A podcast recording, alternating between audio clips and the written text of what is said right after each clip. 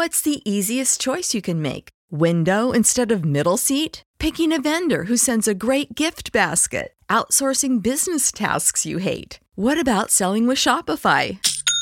Whether you're selling a little or a lot, Shopify helps you do your thing, however you cha-ching. Shopify is the global commerce platform that helps you sell at every stage of your business. From the launch your online shop stage to the first real life store stage, all the way to the did we just hit a million orders stage. Shopify's there to help you grow. Whether you're selling scented soap or offering outdoor outfits, Shopify helps you sell. Wherever and whatever you're selling, Shopify's got you covered. Sign up for a $1 per month trial period at shopify.com slash try. Go to shopify.com slash try now to grow your business, no matter what stage you're in. Shopify.com slash try.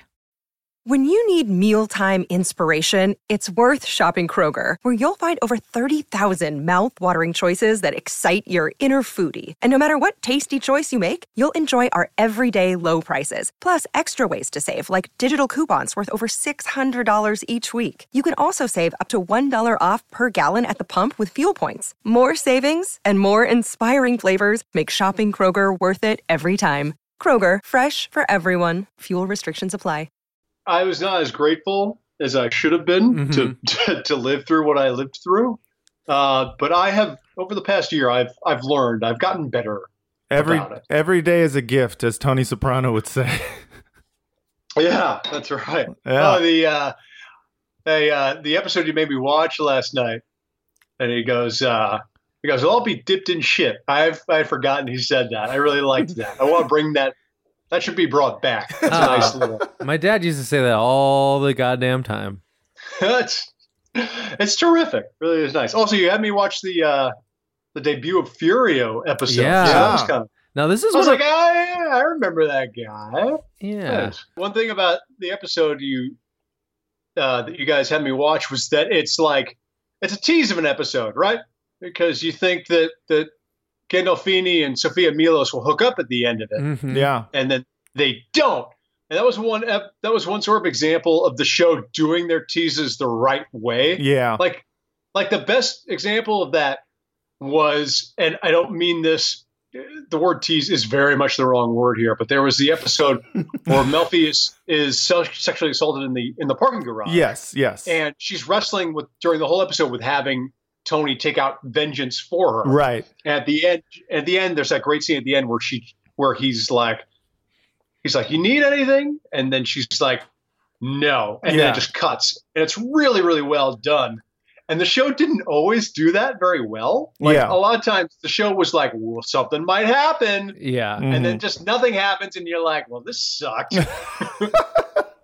they Yeah. just smash cut to black. Nothing happened. No one got shot. Yeah, there is definitely a similarity between Melfi saying, "No, I don't want you to take revenge on my uh, you know, perpetrator," and Tony being like, "No, I will not fuck you, big-titted lady." Like yeah. Yeah. No, it's a, yeah, For it's him, set up for the exact same kind of it's- viewer. it's just as hard. yeah. Yeah. Yeah, and I it was the uh, I think it was also the first time I had been introduced to the uh, the phrase "I don't shit where I eat." So that was a nice again, nice Yeah. little turns of phrase peppered all about. And I like, and the episode you guys had me watch was like good and pulpy, like a good episode of TV. And like the thing about The Sopranos is that like particularly with like the ringerization of like Mhm. TV recaps and all that shit Yes. Like it gets venerated to such a point where it's like, oh my god, it's art every episode. Yeah. It's Yes. like God and stuff. And I'm watching, I'm like, this is a nice, good episode of TV. Like, Yes. Yeah. like yeah. it didn't have to, it doesn't have to be more than that. Just a good, solid episode of television. And I was, Exactly. you know, No, this is a decidedly anti-art podcast. Uh, we we have gone through all these episodes and uh, one by one been like, you know, if you take the show as a whole, sure, it's great and all that. But if you watch it one by one, most of the time you're going, yeah, that wasn't a very good episode. On to the next one. Uh, or oh that, yeah, or- yeah. or that, one was just fine. that show had more annoying detours Oh than yeah, like any show ever. And like there were like I just remember like like there was like one episode uh, the the famous one where he has his like an extended dream sequence of the plaza and like Annette Yeah. Bening is in it. Yeah. And I remember the internet the next day, like places like Television Without Pity were like, "What the fuck was? what the fuck was that shit?" Well, you know, sometimes you dream about Annette Bening. Uh, do we want to start? Let's start the episode. Sure, sure. Uh, I'm gonna keep some of that because I like some Oh, of did it. we? Oh, did we not start the episode? No, No, no. this isn't Marin. We don't just. no, we're gonna do a cold No, open. we That are- is, we are gonna do a very Marin-esque opening Yeah, with I guess we are. Yeah. We're not Marin. We're Maron. Uh, hi, I'm Matt Lieb. And I'm Vince Mancini. And this is Pod Yourself Self a a Gun, a Sopranos podcast where we go through every episode of The Sopranos and talk about it. Uh, as you've probably noticed, it's been uh, a little while since we've had an episode. been- yeah. It's been uh, many weeks. Three weeks since we talked to you. Uh, and uh, we apologize for that. Obviously, you know, the new year and all that stuff. But more episodes will keep coming out on a consistent basis. We swear to God. Uh, Today, our guest is Drew Magary. I don't know why we haven't had him on uh, before now. Uh, formerly of Deadspin, currently of Vice, and where else are you writing for these days? Uh, I write for Gen Magazine, which is part of Medium, Oh, and yeah. uh, you know, I got the books, and you know, I'm tipping over advice, and you know, I'm here and there and everywhere for now as we sort of lick our wounds and and figure out next steps. You know, after we all left Deadspin, so everything's a bit up in the air. But hey, congratulations to you guys! I, I heard Spotify bought you for 250 million dollars, so that's terrific. yeah, Yep. well, don't tell Matt. I actually kept 249 of the million, and Matt is only getting one. one of the million? Yeah, You know, yeah. I would be fine with that, right? Yeah. if you were like, here's only one of the million, I wouldn't be like, oh, no. Well, then again, if you, I guess if you took 249, yeah, I guess I You'd would be mad. You'd be It is mad. weird, but Yeah. I'd be mad. Yeah. Um. Well, we're glad you're you're here on our uh 250 million dollar uh podcast about The Sopranos. Uh, you a fan of The Sopranos? Yeah, I was. I watched all the episodes when they came out. Mhm. Back when I had HBO, I told Vince before this podcast, I was like, I don't actually have HBO anymore. And he was like, that is the weirdest goddamn thing I Yeah. ever heard. Yeah. No, that's like the But I one was like- thing I will pay for above all else. yeah.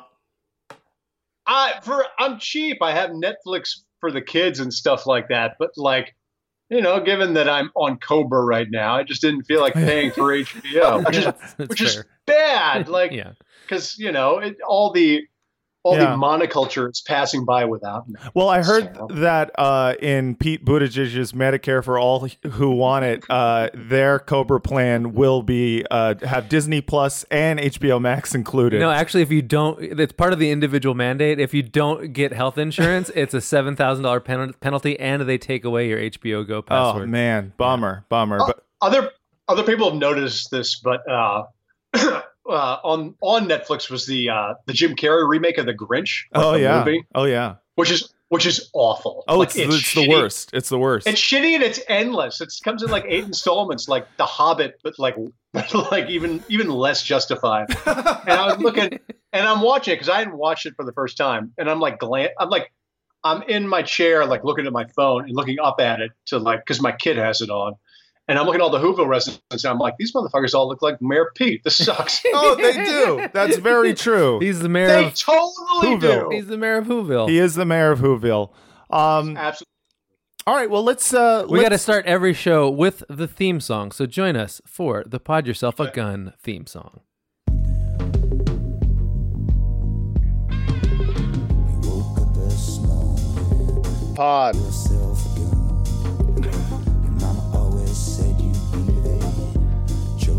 Under a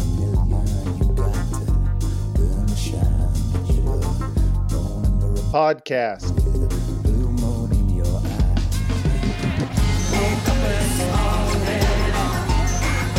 Pod. Pod. Pod. Podcast. Oh, good start to every podcast playing Yeah. the theme song. You know, It Never gets old, It really. never. It, well, it got old at one point, but then we didn't do the podcast for like a month and a half, and it's now new- it's it- new again. It's new again. Yeah. It's come around. Uh, You know, I uh, I I liked because I hadn't watched the show in ages before you guys asked. I hadn't watched it since the original finale aired Oh, on wow. HBO. yeah. It aired, and uh, and so it was nice to get into the ritual again of like hearing the theme song open the uh, open the show Yeah. because I like I liked that ritual every week, every Sunday night of hearing of it starting. Because I was like, oh yeah, now it's time to open the Sopranos action, everybody.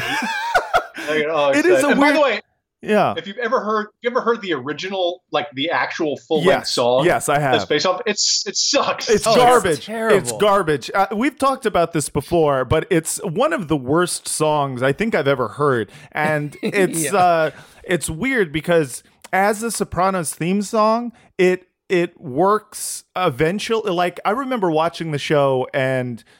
The, the, my big problem was this is the beginning of Prestige TV having two minute long credit sequences to start the show. Yes. So yes, that's right. so it was like it was always something I fast forwarded through. And I But remember once you got around to yeah. Pizza Land, that's when I knew I was like, okay, we're getting close to the thing. And I always wanted to see who wrote and directed the episode, but the rest of it I didn't give a shit about. Um, but yeah, it does give you that feeling It's of Pav- excitement. Pavlovian eventually. yeah, it, it is, but it is objectively a terrible song. No, I yeah, I hundred percent. Yeah, agree. it sounds all cool opening up the show, and then like I stole it off on Napster, and it was like this sounds like something. This something like this sounds like something James Dolan would write himself. oh man, like there, like there's like a dude like being like so long, yeah, like he, like there's like a spoken word part, and you're like, oh my god, no, yeah. It, jeez. and and lyrically, it's i- in, unintelligible. Yeah, You don't know what the fuck they're talking about. A blue moon in your eye?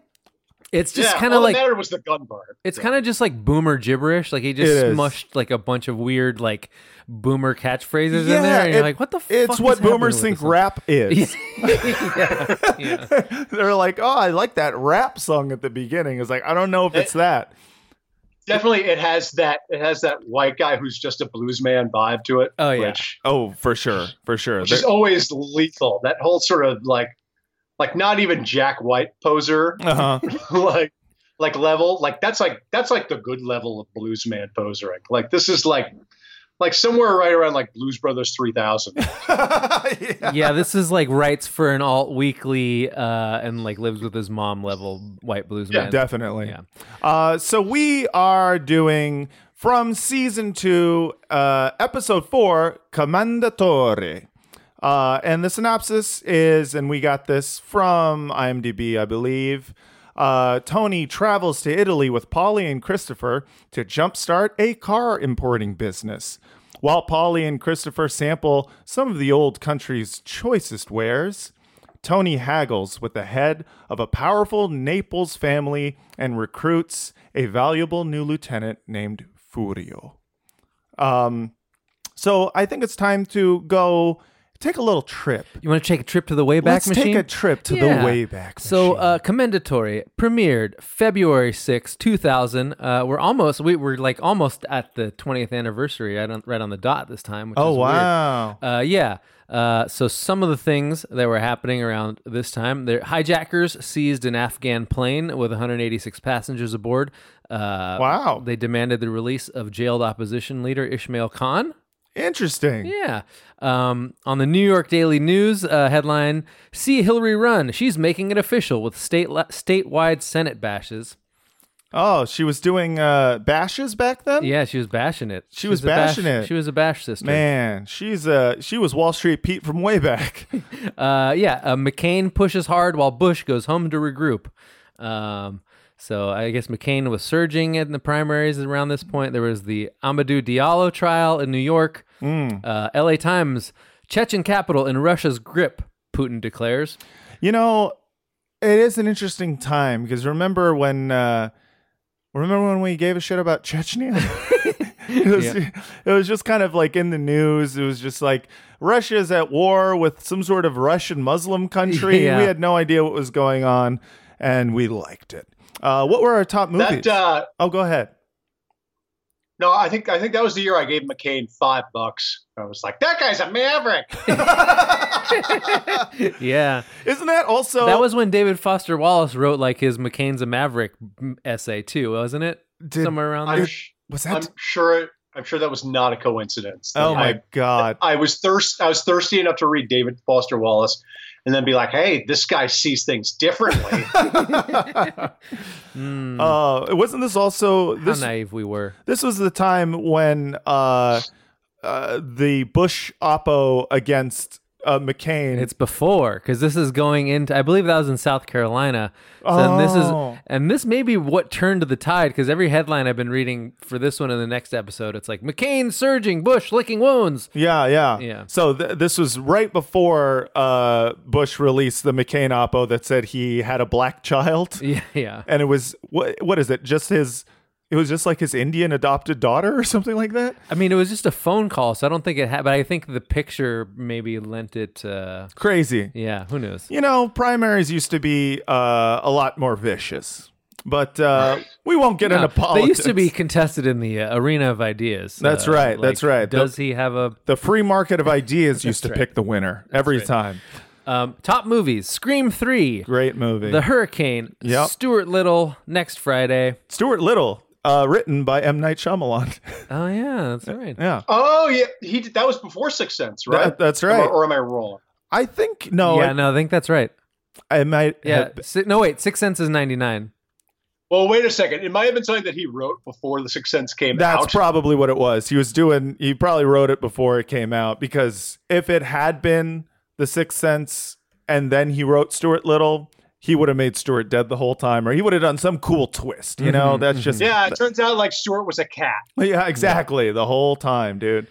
Uh, top song was "I Knew I Loved You" by Savage Garden. I don't even know that one. Yeah, Yeah, that's like minor Savage Garden. I can't. I can't even think of it in my head. It's kind of crazy because it's like, you know, it's another number one hit by Savage Garden. And as far as I know, it never existed. You know, Yeah. it sucks that there was a time when number one hits, you know, were. a well, big the. R and B ones kind of just like washed over me. Like I'd hear them somewhere, and Yeah. yeah, like, oh, that's a song. Yeah, that's true. All right, let's get Yeah, into that- let's get Go into ahead. this episode. Let's start talking. Let's let's, start talking Sopranos. into it. Okay, so I I, think- love this episode. This is one of my favorites because I think it's like a Yeah. I think it is the uh, seminal Paulie episode. Yeah. Oh, yeah. Definitely. Uh, so here are our Butterby stories. So uh, Tony, Paulie, and Chris go to Italy. Uh, we get the introduction to Furio. Uh, Chris gets an introduction into IV uh, heroin. Um, Angie Bonpensiero wants a divorce. Uh, Tony is forced to do business with a woman. And uh, Pussy gets caught with his FBI friend So good. and uh, murders the witness. Uh, so yeah, Also, there's a David Chase cameo. there is, there is, and that's a that's a wonderful scene. Uh, in fact, I think we have some audio Oh, yeah. on that. Oh oh oh oh. So this episode's called Co- Yeah. Commendatori, and uh, this is something that Paulie really, really enjoys. Commendatore. Buongiorno.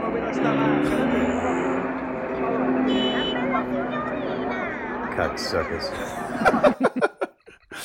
what I love what I love about uh Paulie in uh Italy uh, is like and it's the same with with Tony, but Paulie in Italy is really just trying to relive uh the sequence in Godfather 1 where uh where Michael Corleone goes back to Sicily, but uh the problem is is that he doesn't realize that no one gives a shit that they're in Italy. Like Italians just live in Italy. Yeah. yeah. well, it's also like uh, you know, it's like the when the Boston guys d- are throwing up Irish pride on Yeah. St. Patrick's Day. It's like every Italian in New Jersey is so defined by their Italianness, Yeah. but uh, you know, then they actually go over there and they realize they're not really yeah, n- number one, they're not really Italian, and number two, uh, no one gives a shit if you're Italian in Italy. It's just like okay, it's the the, the look that David Chase uh, gives uh, Paulie when he's when he's like buongiorno is just like it's worthy of someone calling him a cocksucker because Yeah. that's someone who just does not give a shit. Uh, wh- there's a yeah, this Yeah, is. Go ahead. I, I, I, when I lived in the tri-state area, I just remember there were so many, there were so many people in like Goomba cosplay who were like, "I'm Italian. What are you gonna do?" Yeah. and you're like, Yeah, it's and even even I like obviously I'm not Italian. You can tell by looking at me, uh, but I was like, you know, like these people are just fucking posers. It was so annoying. Yeah, yeah. People, I mean, it's kind of this weird white ethnic identity thing where, uh, you know, you kind of look to your immigrant ancestors and uh, you take some pride in the old country. Which is necessary. Which is a good and There's- necessary evil. I think it's it's a good and necessary evil. I don't think there's anything wrong with it, but the problem is is that like there's a difference between being an Italian who lives in Newark and an actual Sure. Italian. Yeah. And uh, and the same thing with, you know, Irish uh, Americans here. It's like uh, you know, people who are from Ireland are like you keep calling yourself Irish. Yeah. You guys were Irish in the 1830s, I believe. Why'd you keep calling yourself Irish? Oh, Jesus doesn't say doesn't Jesus- like it when you say you're Irish. Jesus doesn't like it when you my culture is not your fucking costume. Where what- it's like every day is St. Patrick's Day. Like, yeah, exactly. Uh, we have more than one holiday. We Yeah. have we have a bunch of Catholic holidays. The ones where Jesus died and he comes back I to tell life. you, uh, I tell you, this this episode reminded me of my hot take, which is that I hate Paulie. Paulie's like, like I Interesting. know, like I know that I know, I know part of the reason it's funny. Like they had one line about having to take a shit. Like they always, they always do. They always had good timing with people saying they had to take a shit Oh, on yeah. that show. Yeah. Like Phil Leotardo has a really good line about once he's where he's just like, I gotta take a shit. And then just leave.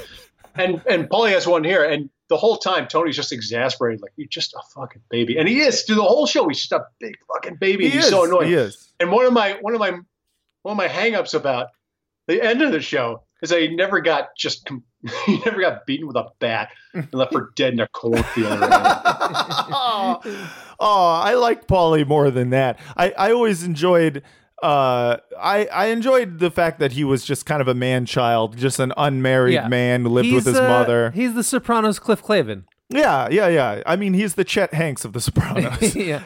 And yeah, this it, it, it works in certain episodes. Like it kind of works in this one, and it works in uh it works in Pine Barrens really well. Yeah. Other times it's just other times he's just grating. He's it's like having it's like having a guy Janice around the episode. That's sure. interesting. But see, for me, like this is peak Paulie because it works. Uh, I feel like it works so well in this because like Paulie's whole thing is taking pride in being Italian and, and everything is like, oh, can you believe this? They're making money off espresso and Yeah. this is we, this is our thing. And then he goes to Italy and everybody thinks he's just a dumb asshole because he because he doesn't want to eat the like squid ink pasta. yeah, right. He doesn't understand why they're eating octopus. And I love, Oh yeah, I love that. Yeah, that, was great. I love that sequence uh, when he's like, "Hey, you got any uh, spaghetti and gravy?" And the Italian, that Italian guy's perfect. He's Yeah. like, "What do you, what do you mean, grapies, uva?" Yeah, yeah, yeah. Grapes. yeah. No, I mean, uh, uh, like, I, I've always found Paulie's uh, entire. I don't know. I've always found him charming. Like the the fact that he is.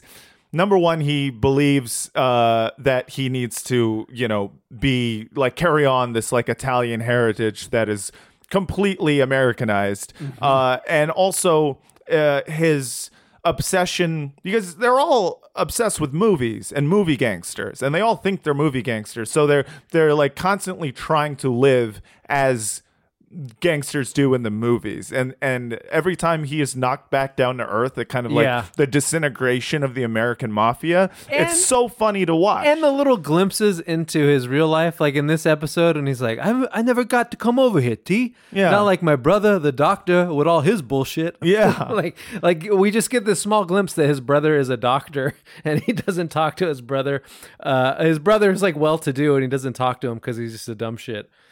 I also like there's a scene where uh where Paulie's in a room with a hooker. oh yeah he's tr- he's trying to be like all big man, like hey, I didn't say you could leave, and uh, and the hooker's just bored out of her mind, like feet, stuff like that, yeah which straight is up great. sh- uh, the- Anytime, uh, anytime, char- other all the other characters treat Paulie like the joke that he is, then it works. it's it, it's so funny. I I love that scene too. Uh, I, I love the fact that at one point he's just like talking to her about like you know how wonderful the fruit is in Italy, and she's just at the sink just vigorously washing her pussy. and, then, and then she's like, "Hey, you and me, we're from the same town. We probably know each other." You know, like our, uh, and and she's just like picking at her feet. You can tell she's just waiting to get the fuck on out of there, scratching all of her, you know, scratching probably the body lice that she's uh, accumulated over years and years of hook of hooking. It's uh, it's wonderful. Also, there's this great scene where it's just Paulie's just walking around, and at one point he just sees another old man, Oh, and he yeah. just goes "Commendatore," and then the guy goes, "Who are you?" In Italian, and he goes, uh, "I'm from America," and just walks away. And the guy goes, "Are you with NATO? You cut our ski lift cable." but, so good.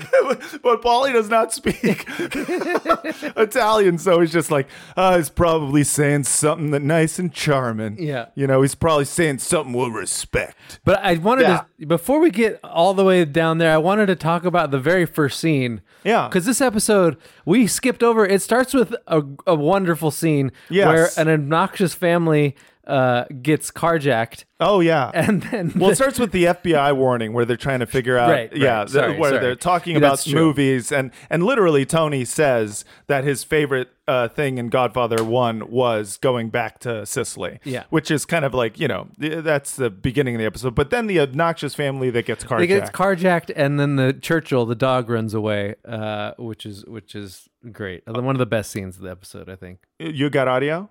I don't have audio for that one. Oh, sorry. yeah. but I do have trivia. Oh, So the, Ooh. so the little rich kid, yeah. uh, he went on to uh, that's Jason Fuchs. He went on to write Ice Age, Continental Drift, uh, Pan, and Wonder Woman. Good for him. Yeah. Look at that. Yeah. All he had to do was have Hollywood connections, probably. yeah, and since he was a little child. yeah. No, that's that's Well, amazing. also, he, uh, the, uh, my favorite part of that is that the movie Pan, which was a gritty origin story for Peter Pan, Yeah. obviously. oh yeah, that was the Hugh Jackman one, right? Yeah. yeah, it was the Dark Knight of Pan. So first of all, Pan made the Blacklist, which is like the year's list of best unproduced. No, yeah, I know. So Pan made the Blacklist. That's uh, you know, prob- comment on Hollywood number one. Yup. Um, comment on uh, on Hollywood number two is that it flopped horribly. Oh, yeah. Uh, and then they and then and then he just failed upwards to write Wonder Woman. Yeah, I mean that's the thing though. It's like if you can get on the blacklist and you can actually get a movie made, I think you're set. Yeah. It doesn't matter if it flopped. That's true. Were there any blacklist blacklist scripts that became good movies? I've never I, I know there are, but I can't remember what. Yeah, what I don't they were off I don't top know of my head. specifically. Um, but there definitely are a lot of blacklist writers who are currently making their living doing rewrites until they're Oh wait, is wait, wait. I'm looking. I'm looking. Uh, Argo, American Hustle, The You- King's Speech, Slumdog Millionaire, Spotlight, The Revenant. No way. These Ugh. are these were Hell or High Water. The, nah, were these on? These were on the blacklist. I- No shit. that I it's surprising to me and I refuse to believe it. Well, sometimes I feel like the blacklist picks ones that they know are going to be mo- that they know are like almost movies where they're kind of just like But isn't the point of the black the blacklist that they have to have been not sold? it is. But I think every the people also everybody in Hollywood likes to feel smart, so they like oh, oh see look I predicted this winner. kind Yeah, of yeah, thing. yeah, yeah. That's exactly what. Who it is. gets who gets to pick these anyway? Uh, Dave Black. Yeah, yeah. Uh, Mr. Black. Yeah. Hello. who, who who's Dave? What makes Dave so uh, No, fancy? supposedly they're I want to voted do on one by- called the White List. See, there's like shit on here, like like Manchester by the Sea is on here. Well, Kenneth Lonergan had already been like an established, Yeah, that's incredibly famous screenwriter for years. Also, how the fuck do you read that script and go, "Oh yeah, this one's a winner"? This guy's sad about his dead kids for two hours. yeah, Awesome. yeah, yeah, yeah. Also, yeah, Dead Kids is a cheat code. The movie sucked. Yeah, that movie did oh. suck. Arrival is on it. Draft Day is on it. That's great. the the Equalizer reboot is on it. I like how they pick a reboot and they're like, "This is the best unproduced screenplay in Hollywood." Jo, Jojo Rabbit is on it. Whiplash is on it. That's a great movie. Yeah, so it's it's all bullshit because I mean, uh, Jojo Rabbit was on it. What year was it? Was it on the blacklist? Was 2012, so it took a while. But from 2011, Django Unchained is on it from 2011. Give me a fuck. the fuck out of here! Hey, And what exactly, exactly who, exactly who needs a stepping stone that made Django Unchained? That's ridiculous. Um, so yeah, uh, back to the greatest television show ever made. uh-huh, uh-huh. Um, so uh, one of the uh, great themes of this episode um, is I think the contrast between the way you uh the way Michael Corleone experienced Italy in Godfather 1 and the way that these Goomba fuckboys experience uh, Italy in you know in real life. Uh, and one of the I think the moment where that is crystallized is the moment that Tony Soprano gets to meet the uh, mob boss in uh, Naples, uh, Don Vittorio. Uh, like, and it's supposed to, you know, he has this like just completely idealized version of Michael Corleone meeting Don Tomasino and Sicily, and you know, Right. and and, and he's just thinking, oh man, I'm gonna meet Hey, paisan. yeah, exactly. Yeah. I'm going to meet like a guy who's going to give me wisdom. And they have this just wonderful scene, which we'll play a little bit of for you right Don now. Vittorio, it's an honor. Wheelchair. A boulevard. think uh, something's wrong with the wheelchair. He say Wilshire Boulevard. Georgia. Washington.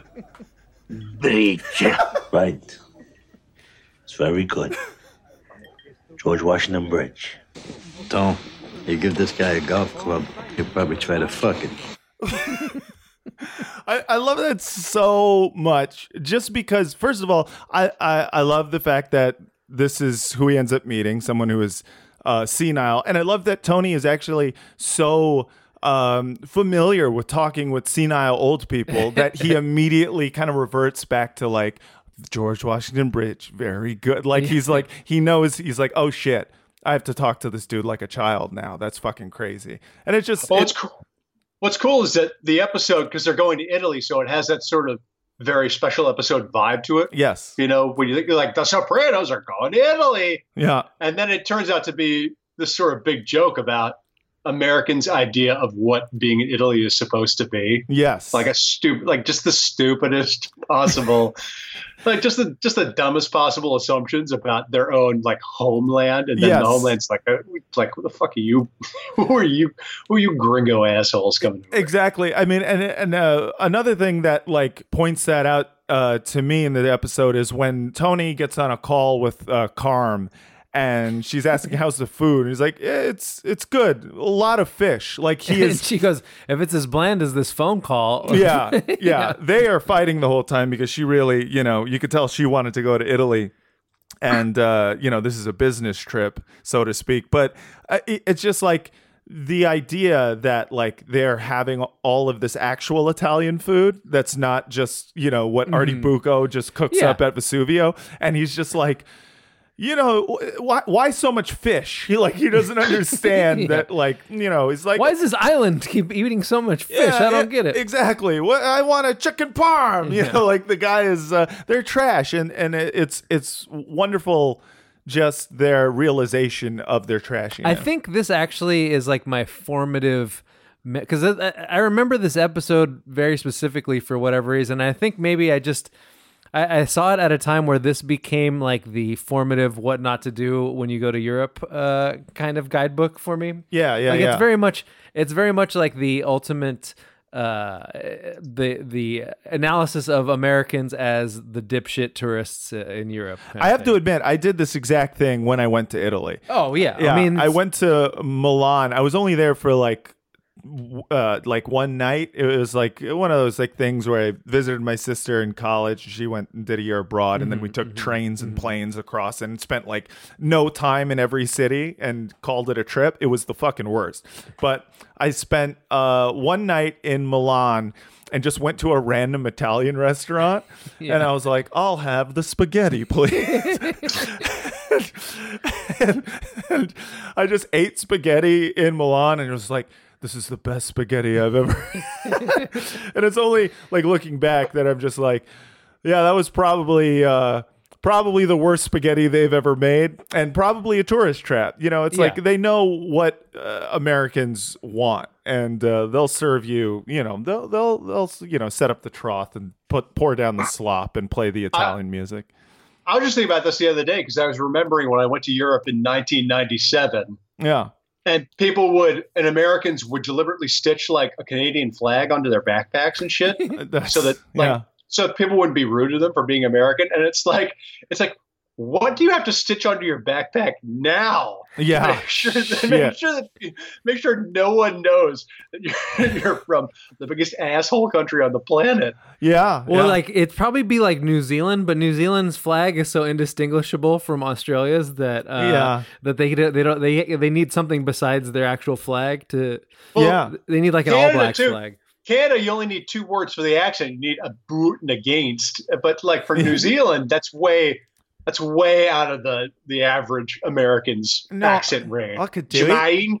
No, Re- it's it's not a problem. I could do it. You just talk like Yeah. this. Talk about drinking large amounts of ejaculate. when I like to drink my ejaculate, it's something I'll do for protein. It's fun. It's a good time, and it tastes salty. See, I got it. Yeah, that's Peter Jackson. but was that Australian? no, that See? no, it no, was, it's like uh, an Australian who's got like something caught in his asshole. That's what New Zealand. New sounds like. Zealand is like Australian if they only asked questions. Yeah, yeah. New, New Zealand, I just think about every every vowel is a short I, Yeah. but I, that's about it. Fish Yeah, and- yeah, fish and- just fish like and that. chops. F- Fish, fish and chops. Fish and chop. Gonna have some fish and chop. I'm sorry. No, I just sound like the Gersperms woman. Um, yeah. Uh, When you need mealtime inspiration, it's worth shopping Kroger, where you'll find over 30,000 mouthwatering choices that excite your inner foodie. And no matter what tasty choice you make, you'll enjoy our everyday low prices, plus extra ways to save, like digital coupons worth over $600 each week. You can also save up to $1 off per gallon at the pump with fuel points. More savings and more inspiring flavors make shopping Kroger worth it every time. Kroger, fresh for everyone. Fuel restrictions apply. Save big on brunch for mom, all in the Kroger app. Get 16 ounce packs of flavorful Angus 90% lean ground sirloin for $4.99 each with a digital coupon. Then buy two get two free on 12 packs of delicious Coca Cola, Pepsi, or 7UP, all with your card. Shop these deals at your local Kroger today or tap the screen now to download the Kroger app to save big today. Kroger, fresh for everyone. Prices and product availability subject to change. Restrictions apply. See site for details. in general, I mean, like they, uh, the in this episode, their obviously their trip to Italy is. I uh, mean, the the Paulie arc is just perfect because he goes over there. He's like, "Oh, this is gonna be the greatest thing that's ever happened in my life."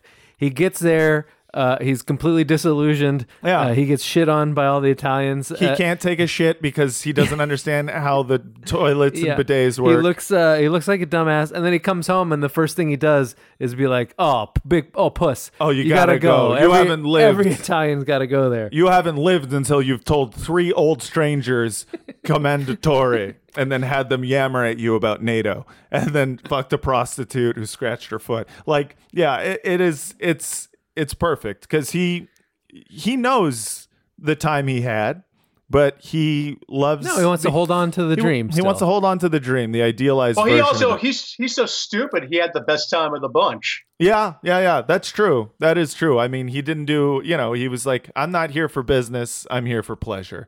And uh and meanwhile, Chrissy's entire arc is just being AWOL shooting heroin the whole time, which uh which Can't argue with that. yeah, I can't argue with that. I mean, he maybe I think arguably had the best time in Italy.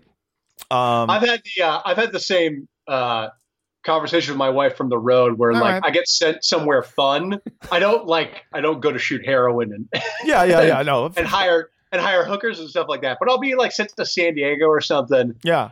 and she'll be like, and I'll be and you know she'll be like, oh, you get to go to San Diego, and I'm like, it's for work. It's not going to be fun. Yeah, exactly. And uh, so you know, I'll be sipping a mai tai on like Ocean Beach or something like that. Yeah, I mean that's you know it's like uh, you try to do as the Romans do wherever you're at, and uh, sometimes all the Romans do is uh, sit around and you know drink coffee. Mm-hmm. I, Yeah. I, have been in so many cities where I'm just like, oh man, finally here in Boise. You know what should I do? And it's like brunch. That's what you do. That's what you do Can I- everywhere. yeah, yeah. You do Can brunch. I drink it? Yeah. Yeah, yeah. You just, I'll have an espresso and an egg, and they're like, "Welcome to this very unique town." um, I did jump in a river. Uh, Whenever there's a river around, I'll find a river. Sure, and jump you got to in it. jump in the river. All right, so let's do favorite scene, uh, least favorite scene. Oh, sure. Um, you start. Um, all right, so we got to talk about the Elvis impersonator wise guy. Oh, yeah. 'Cause That's like the weirdest character. I love that he's only in this only in the Sopranos for one episode. Yeah, he exists to sh- die. He shows up to be like a weird Elvis impersonator, wise guy, uh, who's also kind of like a like a lurky weirdo. Yeah, he's a weirdo who's connected. It's a very strange thing. So basically, uh, Big Pussy and his FBI handler, whose name I keep forgetting, uh, they go to some random like you know Hobby Lobby or some shit or a toy store. That's uh, Skip Lipari. Yeah, Skip Lipari uh, and and Pussy go to this like toy store and they get uh, you know to meet uh, store. anonymously. Uh, oh, it's a party supply Yeah. store, and then they get found out. All of a sudden, uh, a connected guy shows up, and he's an Elvis impersonator, and and he's just like a lot of detail to this They're so- character. that- like that scene is so absurd. Uh, it's one of the it's one of like the most non sequitur. It is Sopranos jokes. and, and it's like they decide to give you like uh like add some tension to it where he's like oh he's this is a friend of ours he's uh you know he's actually an FBI agent but he's a friend of ours and you know he's connected out of Delaware and he's like Delaware do I know any wise guys out of Delaware and the answer is no it's he also does the thing where he's like, "Oh, you're from Dover? I live in Dover, New Yeah. Jersey." yeah yeah it's like it's the weirdest fucking character and and it's also one of the most obvious setups for a murder Yeah, it, it, it just But seem- that's good. I, I like I like a good obvious murder per episode. Oh yeah. yeah for sure for sure i like mean it's not it wasn't like a tangent that like that ends for no reason. Like at least Yeah. someone gets beaten to death at the end. Which no is it's I true ask. It No, is. it's set a punchline. I love it. yeah yeah and and beaten to death with a hammer which is always fun Mhm. Yeah, um yeah. but yeah Why is it always a ball peen hammer? Can't they just use like a regular carpenter's hammer? i imagine that a trial and error I think they've tried carpenter's hammers and they decided like ball peen will really kill them. Is it too hard to pull a regular hammer out of a skull? That's it. That's probably it. Drew, What what, about tire what are your iron? thoughts? Good old good old tire iron wouldn't uh Yeah, is is in the repertoire, you know? yeah, Tire, tire iron, bat, crowbar, yeah. Uh, small crowbar. I've not a been big I, one. I've been playing this uh this video game where you kill zombies and uh, a bat with nails in it. mm-hmm. That'll do it. Okay, but a tire Yeah. iron isn't that the one that's uh, like a cross? Like it's got one going. ac- Like, isn't that the one with the Yeah, that's shaped, Shaped like a Yeah, it's cross. shaped like a plus sign. Yeah, right. Oh wait, isn't it like an S? Isn't there like I one thought that was just a crowbar. Yeah.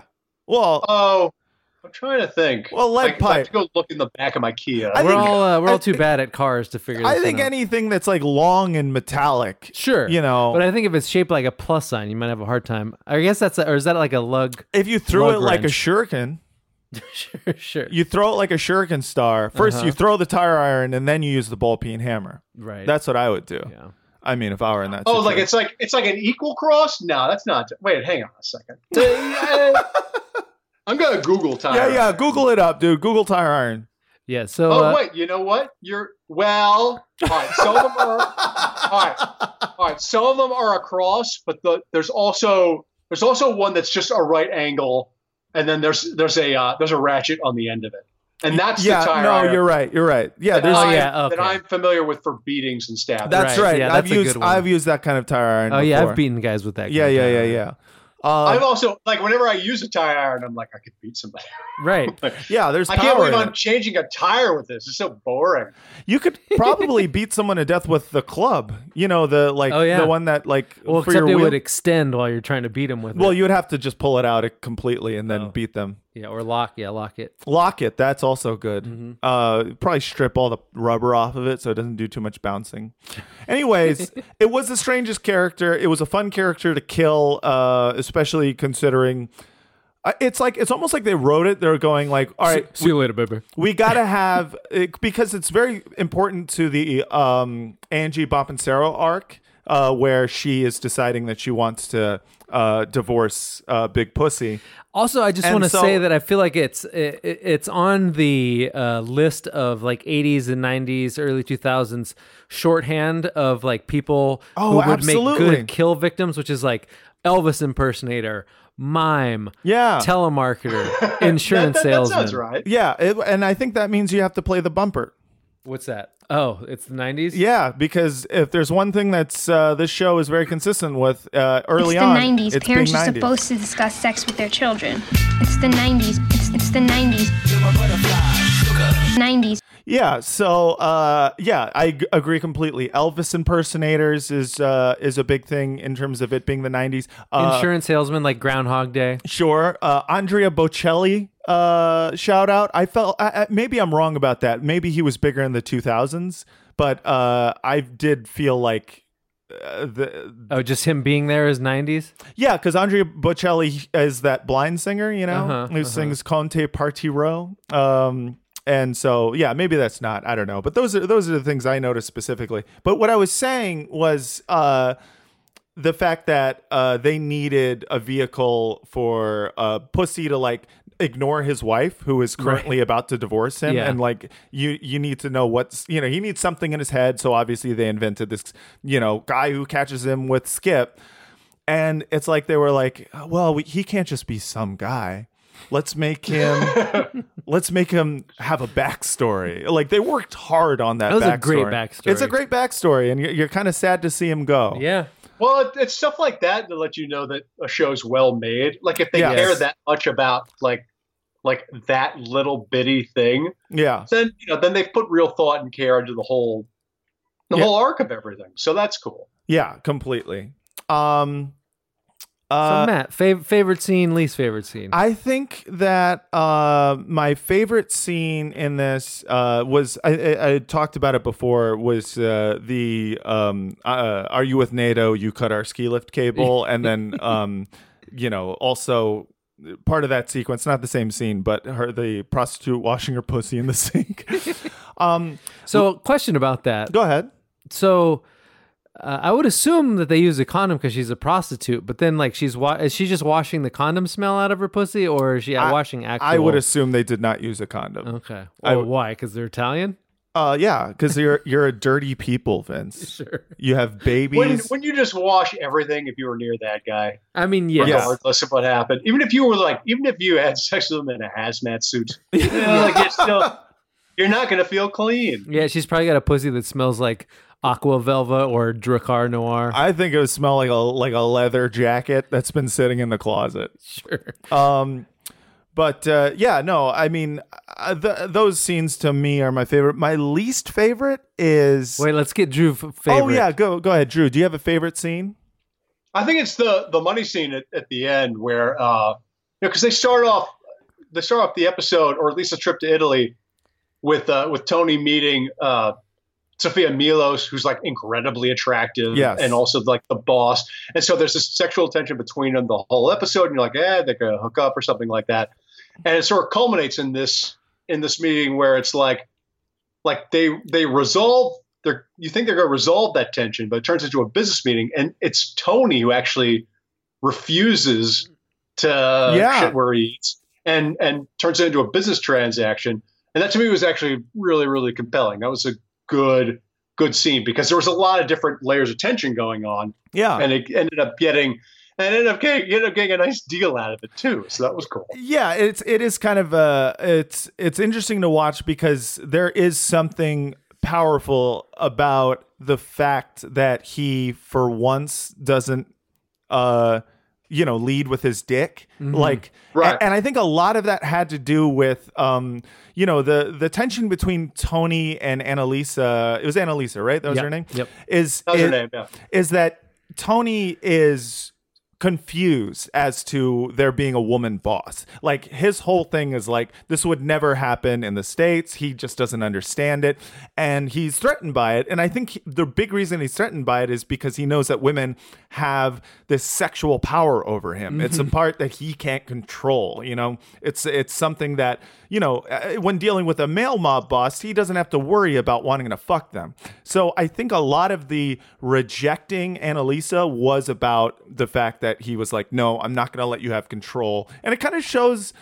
him being a good, you know, a good businessman. He he's Yeah. really trying not to shit where he eats. Can we talk about the businessman aspect, by the way? Yeah. So, like, he's there's no way he's gonna sell a fucking Mercedes, a, a stolen Mercedes for ninety grand. Like, I was opening confused by that His opening too. price is ninety grand. It's like, well, you're not gonna sell a stolen car for like ten grand off the sticker price. Get and and, and what was here. weird about it was he was also like these go for 120 uh, you know uh, out here and i was like yeah, I, again that's not a good enough deal i can't Yeah, imagine no, anyone no. taking that deal Also, like, first, also seemed high. It seemed It- like yeah. a high sticker price for even though Mercedes are really nice. I don't feel like your average Mercedes SUV costs 120 grand in Yeah, 2000. in 2000 No. Yeah, I don't think it was. I don't think that was an accurate sticker price, and I don't think it was enough of a discount for them to be stoked on the deal. Yeah, I know. It was very weird. I, I, I thought about that too, but then I was like, well, what do I know about this, you know, stolen car selling overseas business, you know? Yeah. I mean, it's not it's not my forte in particular, so I just kind of let it go. He's like, oh, let me get this straight. We do all of the uh, transporting and uh, market finding, and we're gonna get twelve percent on this deal. Yeah, that seems weird. very weird. Uh, someone someone failed to watch the Chop Shop tape clearly. for the episode. Got to got to eat more Chop Shop tape. Uh, and I, I really loved watching the scenes between uh, Tony and Annalisa where they are in businessman mode. Mhm. Uh, I, I have a clip of, of one of them. Uh, it is uh, the uh, unbelievable. Oh yeah, yeah, yeah. What are you thinking? Furio to start. Furio. Tu! Ma dici the shame! Oh! Back up. You're unbelievable. Oh! Back up. Yeah, I, what I loved about You did a I- lot. You did a lot I of audio editing. so this hard episode. on that one. All right. Because first of all, her oh was just so perfect. Yeah. Um, and also uh, th- at that moment, you know, she he is asking for like part of the deal is I get Furio, which is it kind of a weird thing where they have like, listen, can he transfer from this mafia to that mafia? Yeah. It's kind of Right. like, uh, you know, I mean, I know people, uh, you know, a lot of times they transfer You know, from one branch of a company onboarding to is another. such a pain. These- Onboarding is a pain. That's true, and it's nice to have the kind of job security where you can, you know, actually transfer to the uh, Newark branch. Yeah. Do you think he gets to keep his PTO? Dude, hopefully, I think that transfer is over. The question is, is like, is there going to be a standard of living raise? you know, because it's probably way more expensive to live in Newark. Yeah. I actually, I don't know about that.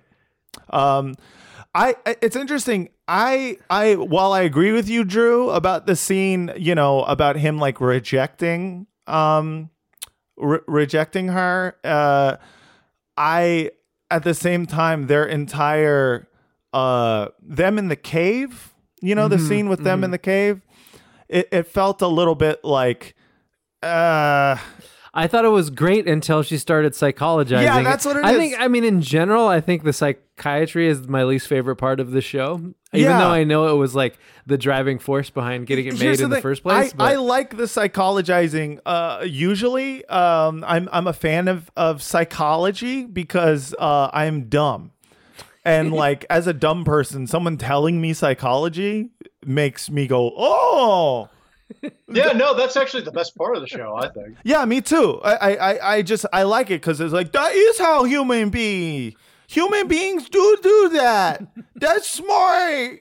She's got smarts, and then I fall in love just like Tony does. You know, Yeah. uh, I'm very I I relate to Tony's kind of like you know uh the, the way he responds to someone telling him psychology, which is to be like that's very interesting. That's very very interesting. You know, instead of uh, but he does a little bit of pushback when she um describes him as his own worst enemy, and I have a clip of that. Got a premonition for me? You? You are your own worst enemy. It's no surprise to me. I am my own. Worst enemy.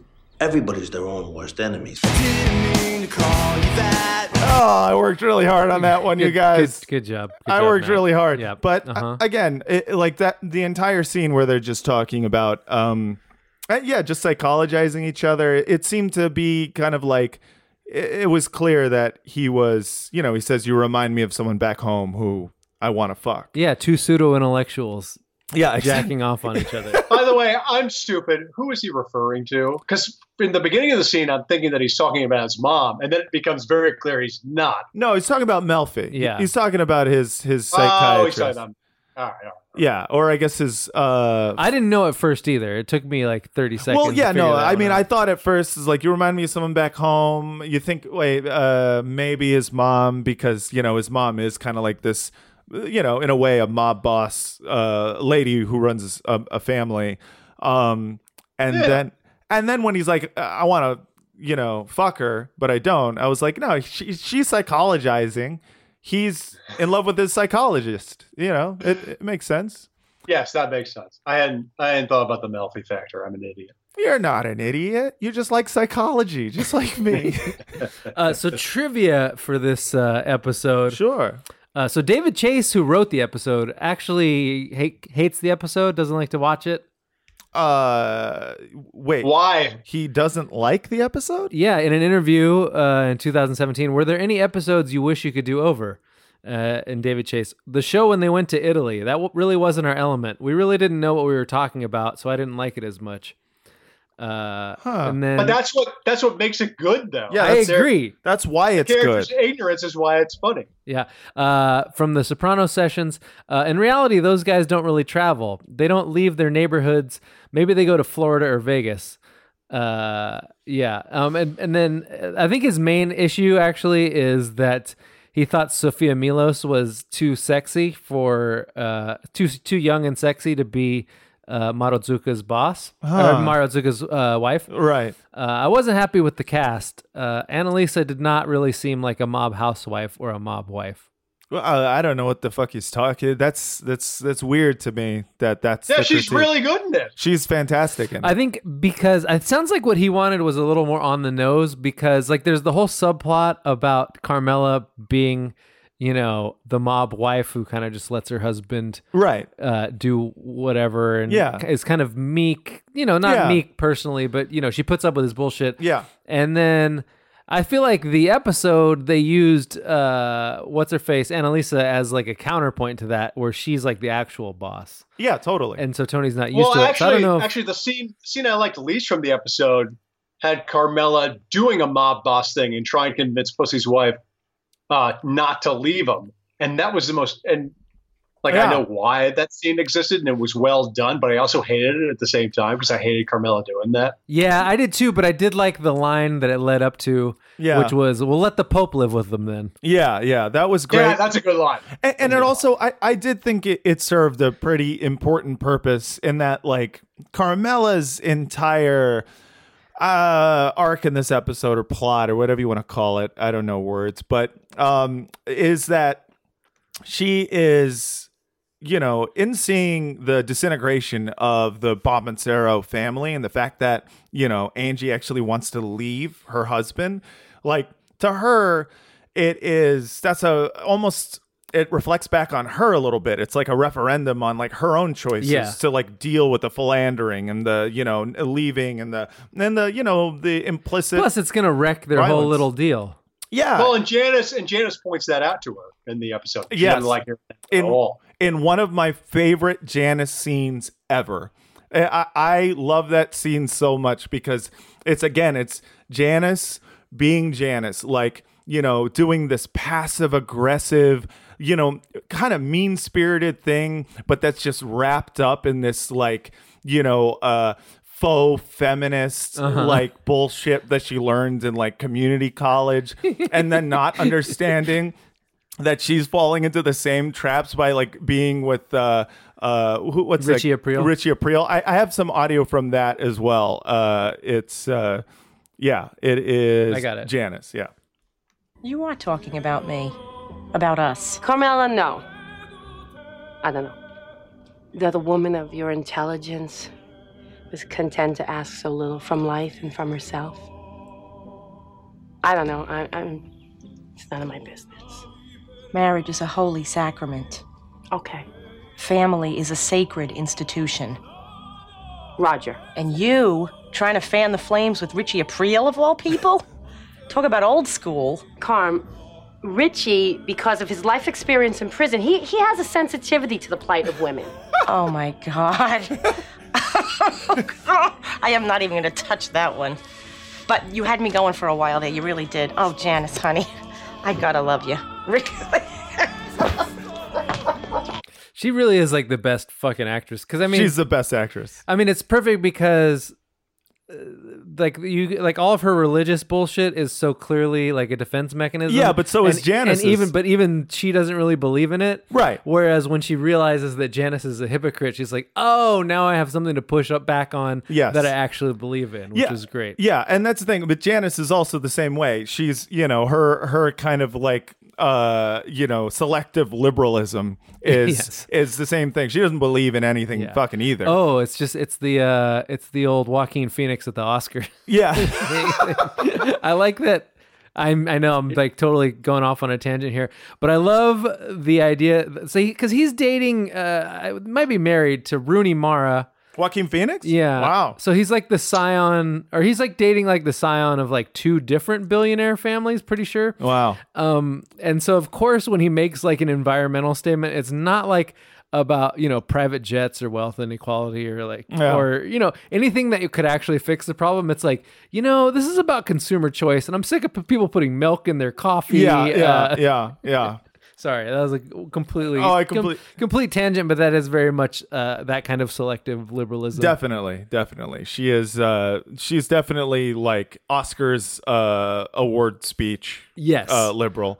Um, All her scenes are like having an actual relative visit, which is why I always hated her. yeah, Uh, yeah, she is No, on the she's the line. realist. Like she's, She's so, so perfect real. that it like it kind of like makes me itchy. Yeah, I totally. Yes. Totally. Yeah, that sounds about it's, right. It's too real. she makes me actually anxious and annoyed. Like it feels it's which is just a testament to how good she is and how well written the character is, but like man does she make me mad. I don't think I've seen her in anything since The Sopranos. Neither have I. No, I don't know where she's at. She's great. You know though. what? That's not uncommon among that cast, though. It True. ain't like Tony Sirico is like headlining The Irishman or anything like that. Yeah, Yeah. but Tony Sirico is not John Turturro's sibling. Yeah, that This is, is true. That is true. Uh, all it says to me is we could probably get them on this podcast. It's true. Yeah. Um, I also can I just say that scene in particular where she says um, that Richie has the a sensitivity to the plight of women, being that he was in prison, and she goes, "I'm not going to touch that." Um, it- are they talking about butt sex? I- Like, yeah, is, what? I Okay, assume so. Yeah. I mean, I don't think Janice is talking He about. doesn't it. have any ex- like he hasn't been around women for 20 years, but he has been raped. Yeah, so- he's been. God.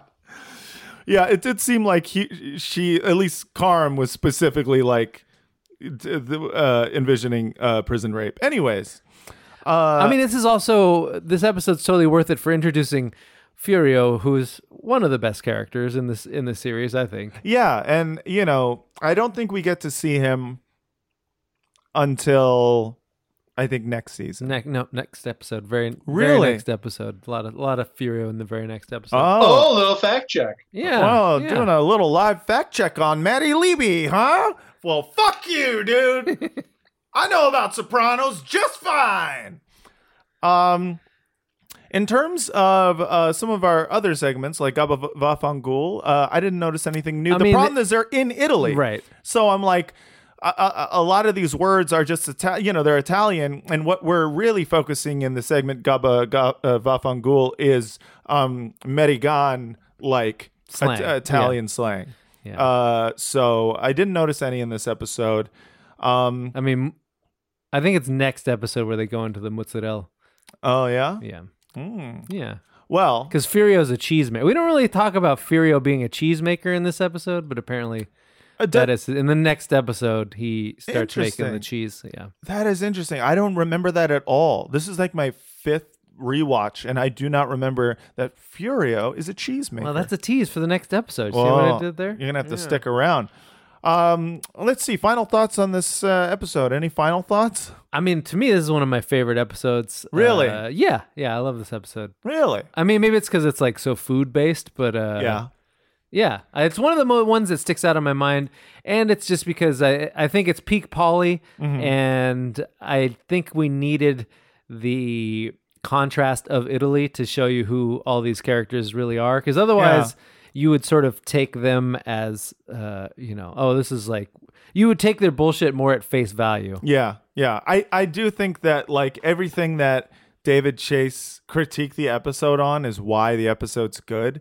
Like the fact that he's like, well, these guys don't really leave the neighborhood, and it's like, yeah, that's why it's wonderful to Right. see them. Because I think it's eh, it's not a huge stretch of the imagination to imagine that some New Jersey mob guys might plan a trip to Italy at some point. we didn't talk about Christopher being like, I don't care what happens, but I'm gonna go see that fucking crater. And Yeah, everybody's yeah. like, "All- all right, man, like go Yeah. ahead, go- no one's yeah, stopping you." yeah. He's like, I I'm mean- here for two things: the topless be- beaches and that fucking crater. And it's like, uh, yeah. And he spends the whole time uh, just shooting heroin. Yeah, well- is- I like I like that he had a, a sort of anthropological goal in mind. Like he actually wanted to see something see something enriching. He didn't get to do it, but still. yeah, yeah. Well, he's that guy. That's his character. Is that he he wants to do something cultural, but uh, and he only ever half gets there. Yeah, yeah. I mean, at the end of the day, he doesn't have the patience and he Right. doesn't have uh I mean, he just doesn't have the emotional stability to follow through on the things that he wants to do in life, which is like, I mean, can we all not relate to that a little bit? Mhm, We're mhm. all a little bit Chrissy. It me. I feel seen. It me. Um, yeah. All in all, I thought uh, that this is is not one of my favorite episodes. I enjoy it a lot, but it's almost like exists outside of the canon in a way. It feels like uh, it does kind of. Uh, I think maybe that's why it's memorable. yeah, it's a that's true. And a lot of those episodes that are like that, you know, where they diverge and they're not necessarily trying to push a plot forward.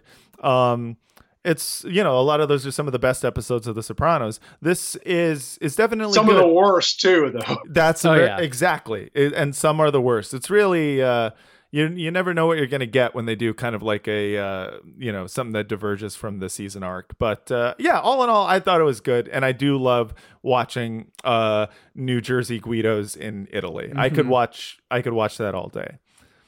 So yeah, uh, what else uh, we got? You got any any emails? Any uh, no?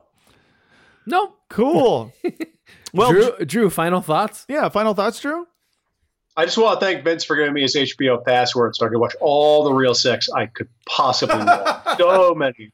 Hey, so go, many old butts. Great. go nuts. Go nuts, dude. Yeah. That's what it's Like a wild man. Yeah, that's good shit, dude. That's good shit. lot Oh, of, I, lot of I- we got to ask you about you though, because we haven't had you on since uh, you know you had your brain thing. Uh, life good? Yeah, brain strong. I'm alive, half deaf, but that's all right. I can deal. Yeah, I'm half deaf too. Which which ear? Oh, you are? Yeah. I'm half deaf in the right ear. I, I'm I'm half deaf in the right ear. Yeah, me too. Wow. Well, so that makes us practically related. Yeah, dude, we're like the same person. I I lost it completely randomly though. Mine, I mean, I guess you lost it randomly too, but uh, mine was just uh, sudden hearing loss. It just happened. All of a sudden, it was. No, it no was- kidding. Yeah, yeah, it was, it was it was wild. Whereas Do you uh did you get like a cross the cross hearing aids or get a cochlear implant or any of that stuff? No, it, it was like one of those things where uh, after I lost the hearing, I took uh, uh, about for a week a round of steroids because they're like it's probably a virus because they did like X-rays and you know all that shit, uh, CAT scan or whatever to see if uh, there was something actually wrong, something in the in the eardrum or whatever, uh, and it was nothing. And so they gave me a round of steroids, and then I got some of the high end and low end frequencies back, but my mid is completely gone. And uh, they were like, you know, your brain will kind of like just figure it out. You won't really notice after a while. Do you want a hearing aid? And I was like, I guess not. And so I've just been living without it. Oh, there you. What about well, you? I wish You got to. I, I have I have hearing aids and a cochlear implant. So I, I Oh. scrambled I scrambled right away to to recover as much as I possibly could. The implant's pretty cool. That's pretty cool. oh, that's interesting. So you must have. So you lost. Did you lo- lose almost full hearing in that ear?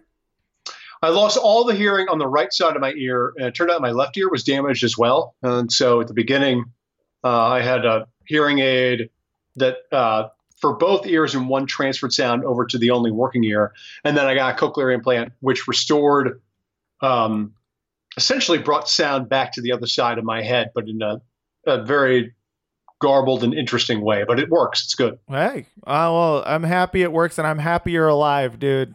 It's pretty well, crazy. I'm happy I can do it so I can watch The Sopranos again. Yeah. Yay. Hell yeah. I mean, it's always good to just like have your company implode right after you have like a near death experience. Yeah. I find. The best. Love it. You love to see it. you love to see it. That was pretty baller. I don't think. Uh, I mean, when when all the, when stuff started to go down, and then everybody like immediately just uh, rage quit. I was, Yeah, that was the coolest fucking thing ever. Yeah, it was cool. It, uh, I was like, ah, this is punk and this is cool. Also, I need health insurance now. Yeah, Yeah. yeah, yeah. Well, Yeah. that's like It's a the down- little, bit, a little bittersweet. Yeah, no, that's the downside of it for sure. But like, there was definitely watching it all happen was the coolest thing. So being on the outside of it, I was like, these guys fucking rule. Uh, Thank you. Well, I'll, I'll take that. I'll take that at face value, sir. Yeah, it's like the it's the it's the like I don't know online writers equivalent of uh what's his name uh Dave Chappelle cutting up that fifty million dollar check and then you know leaving TV. Definitely, we are the exact equal of Dave Chappelle in Exactly. both stature, respect, and wealth. Yeah, and uh, you know, in ten years' time, you just uh, move on to Barstool Sports because that's Ah! that's that's what he did uh, politically. Anyways, we're just having a little bit of fun. I, I'm I'm glad you're doing well, man. Thank you, sir.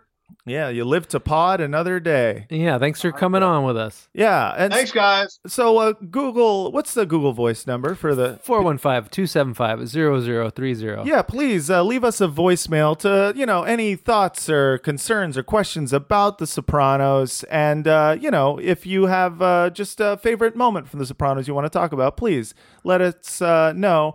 Frogcast at gmail.com, patreon.com slash frogcast. That's for uh, our other podcast. Uh, thank you so much for listening. And uh, until next time, don't stop believing.